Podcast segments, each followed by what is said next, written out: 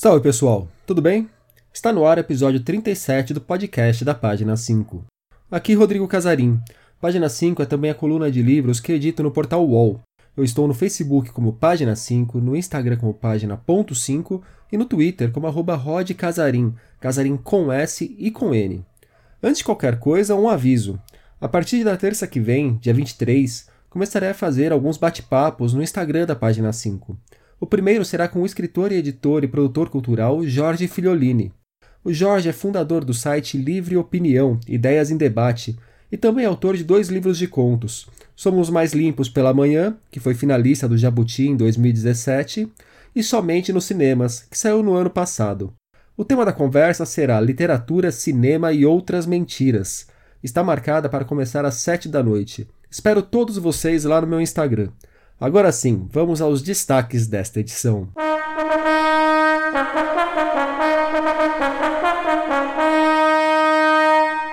Saramago, 10 anos após sua morte. Conto para uma só voz, o novo livro de João Carrascosa. A biografia da poeta Wisława Szymborska coleção de e-books com ensaios sobre a pandemia, a poesia de Natália Litvinova, as crônicas de Stella Florence e a antiliteratura de William Marques nos lançamentos.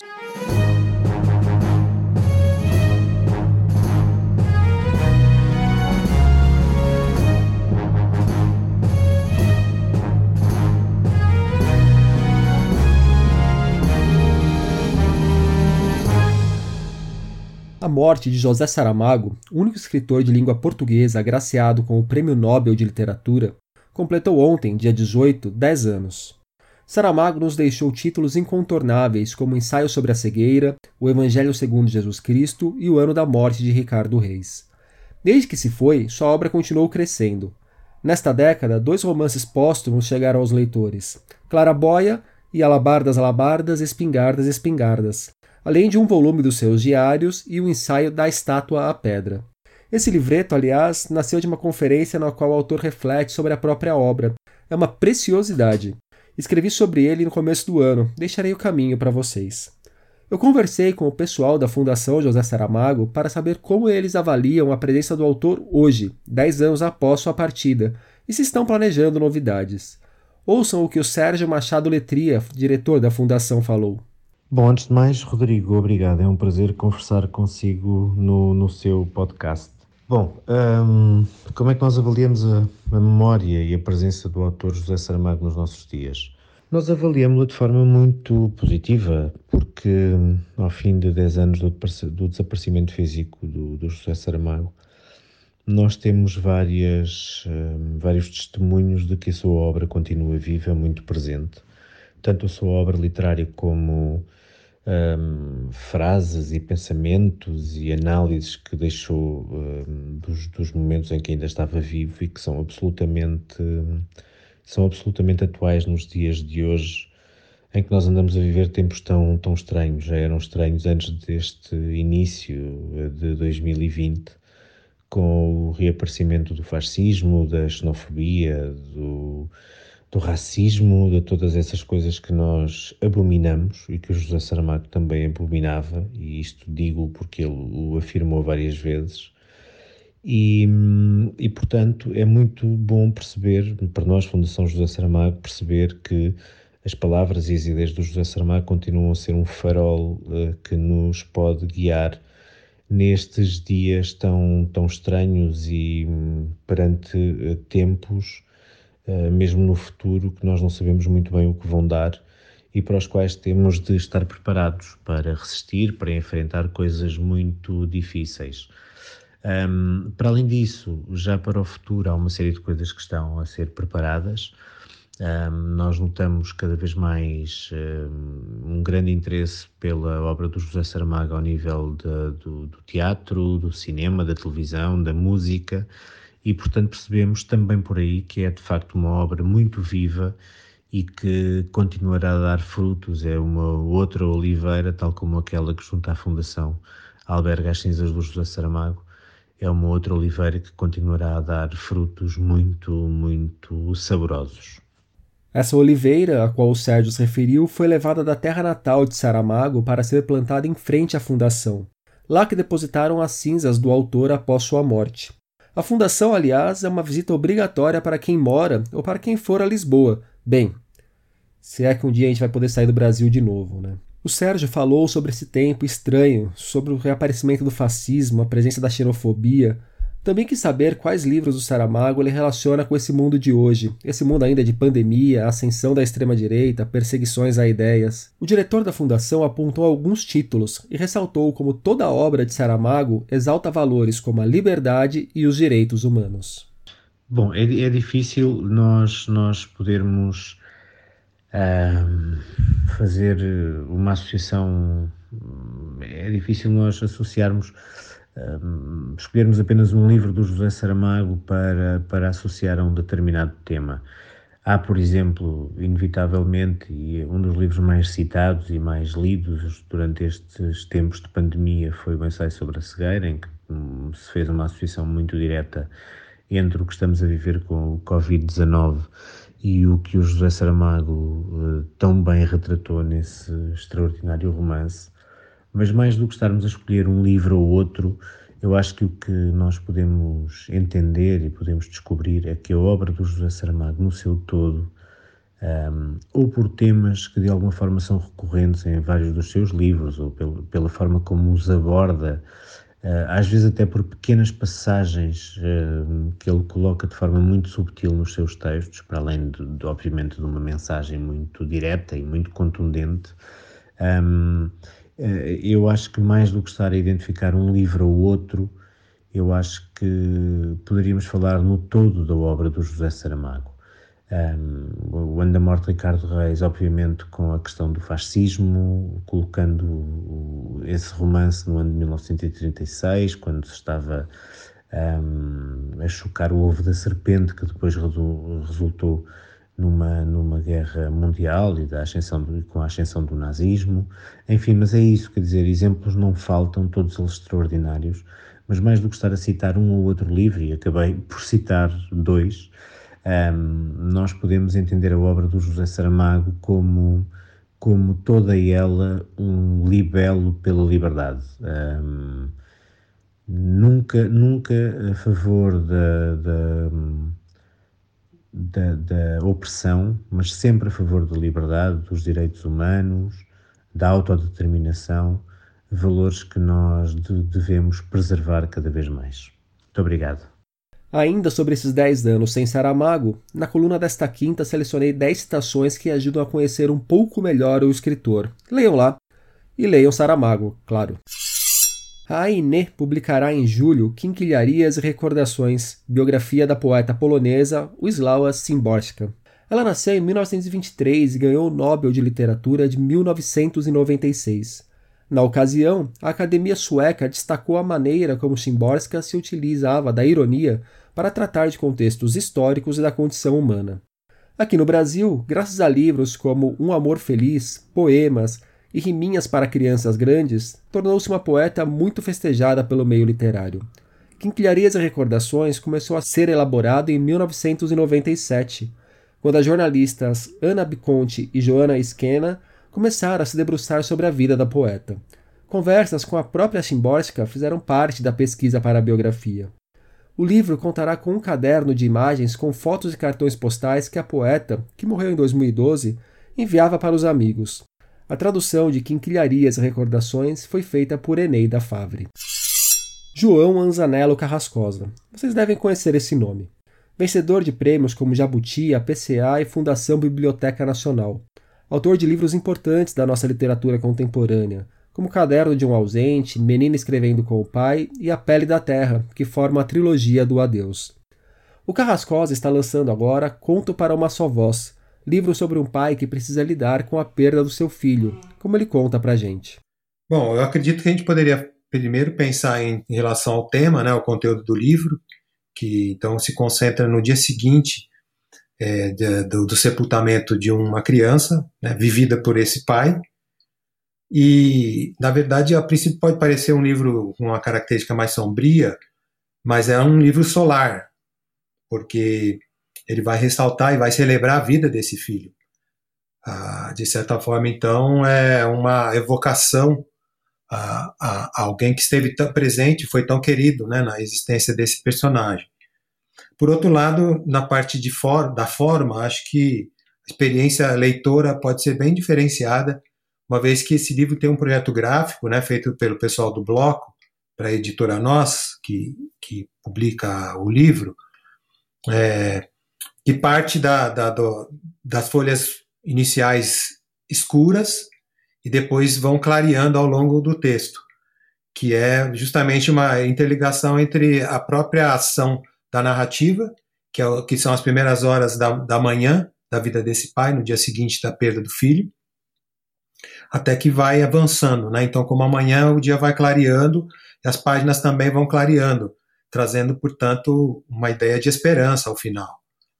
Então, eu acho que uma coisa importante para a gente relatar. É, um, de certa forma, o contrário do, do, daquele projeto da, do livro da Lina Meruani, feito na época pela Kozak Naif, é, O Sangue no Olho, no qual a personagem que vai ficando cega é, tem, tem na, na, nossa edição o, um, as primeiras páginas claras e depois vai escurecendo até que no final é, o livro está com páginas negras, né? Então a gente tem o ao contrário, daí porque a gente está colocando aí a vida como, como algo muito mais voltado para a luz. Sangue no Olho, esse livro que ele cita da Alina Meruani, é muito bom. Espero que alguma editora o reedite por aqui, de preferência com o mesmo capricho daquela edição da Kozak. Voltando ao conto para uma só voz, não é só a cor das páginas que difere a obra do que normalmente encontramos por aí. O livro é apresentado como um volume de conto, mas temos uma linguagem muito poética e uma estrutura semelhante à que comumente é usada em poemas. Eu perguntei para o João se, de repente, o leitor poderia encarar a obra como um volume de poesia, mas ele afastou essa possibilidade. Bom, então, agora essa pergunta que você faz, né, sobre se ele é um livro de contos, mas embora ele tenha uma linguagem poética e, e tenha aquela estrutura, né, de enjambeman da poesia, que é o corte dentro de um ritmo na, da, na linha, né? Você não segue a diagramação por extenso, igual na prosa. É, na verdade, não, não, não daria para encarar como um livro de poesia. Ele é uma narrativa, é um conto mais longo, com essa, digamos, diagramação partida, mas, é, claro, tem um caráter lírico, uma vida interior desse personagem, mas ele, é, ele é uma história, né? Então, é um, próprio título diz conto para uma só voz, na verdade é só para a voz desse pai, né, que perdeu então esse filho. É, eu já havia feito algumas experimentações dessa natureza nos capítulos de 40 do livro aos 7 aos 40, também em alguns contos do livro Amores Mínimos. Então é, já é uma coisa que, de certa forma, o próprio texto me pediu né, para atuar dentro dessa frente na hora de, de fazer a sua diagramação. Esse novo livro do Carrascosa aguarda uma curiosidade. Ele nasceu após uma residência literária do escritor no sul da Índia, na Sangam House. Foi muito intenso porque a ideia surgiu ali nos primeiros dias, porque assim, você sabe, na Índia a gente está muito próximo, a gente vê muito né, a, a, proximidade da vida e da morte, ali é como se fossem coisas tão naturais, né? E ao mesmo tempo a gente vê é, uma população imensa, né? Mesmo nos lugares ali, quando a gente ficou, que era numa espécie de zona rural, no campo, indo caminhar ali pela, pelas redondezas, a gente encontrava gente, mais gente, mais gente. É um país muito populoso. E vendo tanta gente, não só nas cidades grandes, né, como Nova Delhi ou é, Jaipur, mesmo em Agra, ou mesmo ali onde eu fiquei, ali próximo, antes de Bangalore, que é uma cidade grande, tinha outras cidades pequenas, como Erzaragata, você via milhares de pessoas no fim da tarde retornando ao trabalho, e aí ficava aquela situação, gente, quem olha por essas pessoas? Cada uma delas com suas dores, com suas perdas, com as suas tristezas e também com, né, com as suas é, rememorações. E, enfim, quem cuida disso, né? Até que a ideia do início do livro ia por aí, né? É, se chamava até a quem possa interessar, porque a dor de uma pessoa que perdeu alguém parece que só ela interessa e mais ninguém, quando na verdade a dor de alguém é a dor que também é nossa, da toda a humanidade, né? A dor do outro nos reumaniza. Então, teve muito, teve todo esse, esse complexo né, de atmosfera que acabou interagindo na, e acabou pautando a escrita naquele momento lá. Foi, um, foi, foi bastante intenso. Um trechinho muito bonito e forte do livro. A um centímetro da ponta de seu sapato começa o deserto da dor absoluta. Ele ergue a perna, sem alarde algum, e dá o primeiro passo. Como Carrascosa disse, conto para uma só voz sai para a editora Nós. A Todavia começou a publicar neste mês uma coleção de e-books com ensaios sobre a pandemia. A série de livros breves, escritos a quente, iniciou com o ponto final, a guerra de Bolsonaro contra a democracia, de Marcos Nobre, e seguiu com curto-circuito, O Vírus e a Volta do Estado, de Laura Carvalho. A Laura é economista e também escreveu Valsa Brasileira, do boom ao caos econômico, no qual analisou a economia durante os governos petistas. Esse livro fez bastante sucesso. De volta à coleção, o título mais recente é Política e Antipolítica: A Crise do Governo Bolsonaro, do cientista político Leonardo Avitzer. A ideia é lançar sempre um livro digital por semana. O próximo título previsto é Morte na Floresta, de Aparecida Vilaça. Ela também é autora de Paletó e Eu, que recomendo fortemente. Já escrevi sobre ele, deixarei o link no post do programa. Ainda estão engatilhados um livro sobre a maternidade, a pandemia e a quarentena, escrito por Ana Virginia Balossier, e Entre Amar e Morrer, Eu Escolho Sofrer, de Sacolinha. Em breve, esses livros também estarão disponíveis em versão impressa. O primeiro lançamento de hoje também entra como dica. Chegou há pouco por aqui o livro Cesto de Tranças, da poeta medzo-bielorrussa, medzo-argentina Natalia Litvinova. Apresenta a Natália dessa forma porque ela nasceu na Bielorrússia, mas cresceu na Argentina. Escreve em espanhol, mas traz elementos do deslocamento na sua literatura. E entra como dica porque já li o livro e gostei. Os versos da Natália constroem imagens fortes, animalescas, que em muitos casos mostram uma natureza nada idílica e insinuam a busca pela difícil ruptura de hábitos e tradições. Há uma espécie de ímpeto pelo desenraizamento possível diante das raízes profundas entranhadas no solo, ou no povo, ou na vida. Ouça um dos poemas recitados pela própria Natália. Acuchillan al chancho. Antes de matarlo ya le decían cena. Cuando el animal deja de chillar, abro los ojos. Pregunto si se portó mal. Hábiles para la carne, los hombres no me responden. Llevan los pedazos al fuego y luego los ofrecen. Agasajan con algo que no pedí. De ahora en más debo aumentar la vigilancia para que não me passe lo mismo. Curtiram? Com poesia eu acho que dá para brincar com áudios em outras línguas.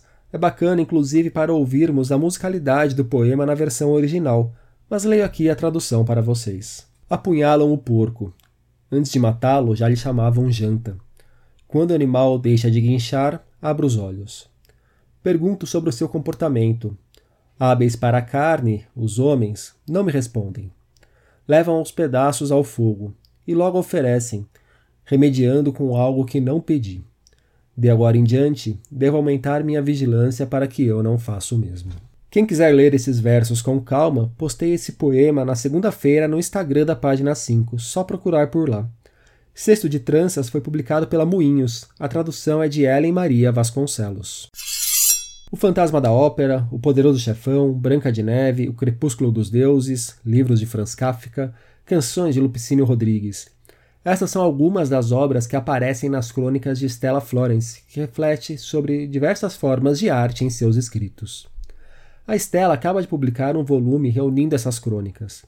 Enquanto o tempo não passa, sai pela E-Galáxia, editora especializada em livros virtuais. O trabalho é apresentado como delicado e profundo.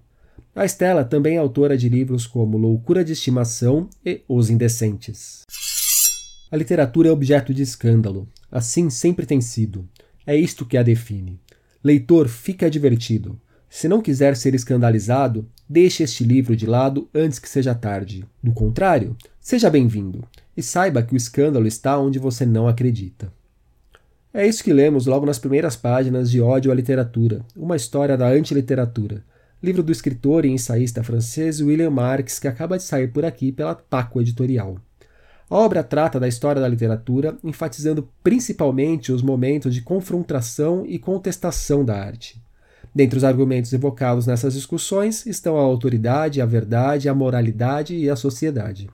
Pelo que vi, uma pergunta capciosa parece permear todo o volume: O que é literatura? Ode à literatura sai com tradução de Humberto Pereira da Silva. E nos últimos dias, na página 5, nós tivemos Bloomsday e meu fracasso com Ulisses. Resenha de Querido Diego, Sua Que Ela, de Helena Poniatowska, porque Frida Kahlo não foi a única artista que sofreu por Diego Rivera. E 10 citações de José Saramago que ajuda a conhecer um pouco melhor o escritor. Por hoje é só. Gostou dessa edição do podcast? Tem dúvidas, sugestões, elogios a fazer, pedras a jogar? Me procure pelas redes. Por favor, também avaliem o podcast, deem joinha, estrelinha ou seja lá o que for e indiquem tanto o programa quanto a coluna para os amigos. Um abraço, um beijo, um aperto de mão e até semana que vem.